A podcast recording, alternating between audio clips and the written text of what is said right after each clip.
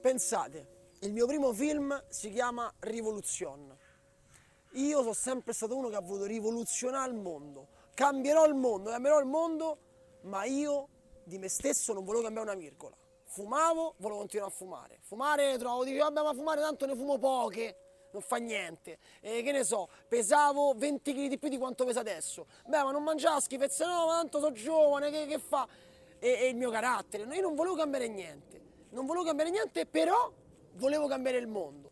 Allora la domanda è, non è che a volte cerchiamo di rivoluzionare il mondo, aiutare gli altri e cambiare tutto intorno a noi proprio perché non vogliamo fermarci a cambiare noi stessi, perché è difficile è cambiare noi stessi e vi assicuro, se cambi te stesso, le cose intorno a te cambiano, è automatico, è così. Questa è stata la mia più grande sfida, capire che dovevo partire da me stesso, che dovevo prima di tutto cambiare io per poi cambiare gli altri perché il mio esempio avrebbe fatto in modo che gli altri, guardando quello che facevo, sarebbero cambiati di conseguenza, senza neanche parlare.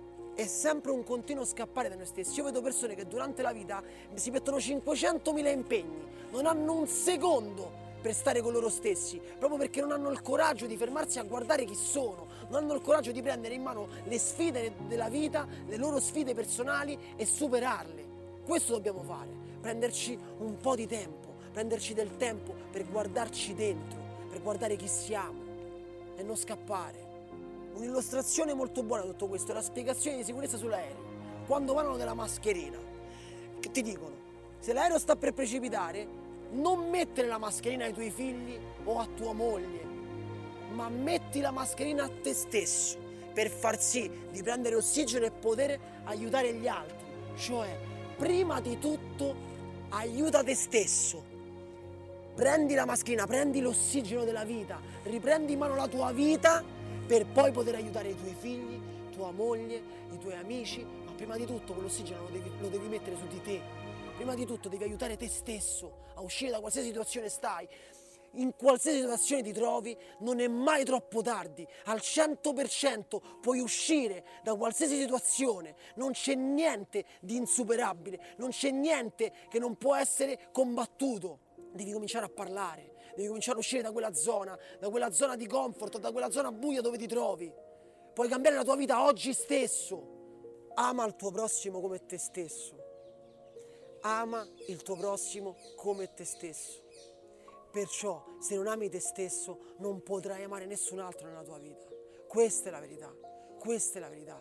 Allora guardati allo specchio, guardati allo specchio, ma veramente sto di e di davanti a te, ti guardi negli occhi, ti centri e dici io voglio cambiare. Da oggi si cambia. Segnati una lista, prendi una lista, fai una lista, fai una lista e dividi questa lista. Da una parte metti tutto quello che va male nella tua vita e da una parte però metti le cose belle.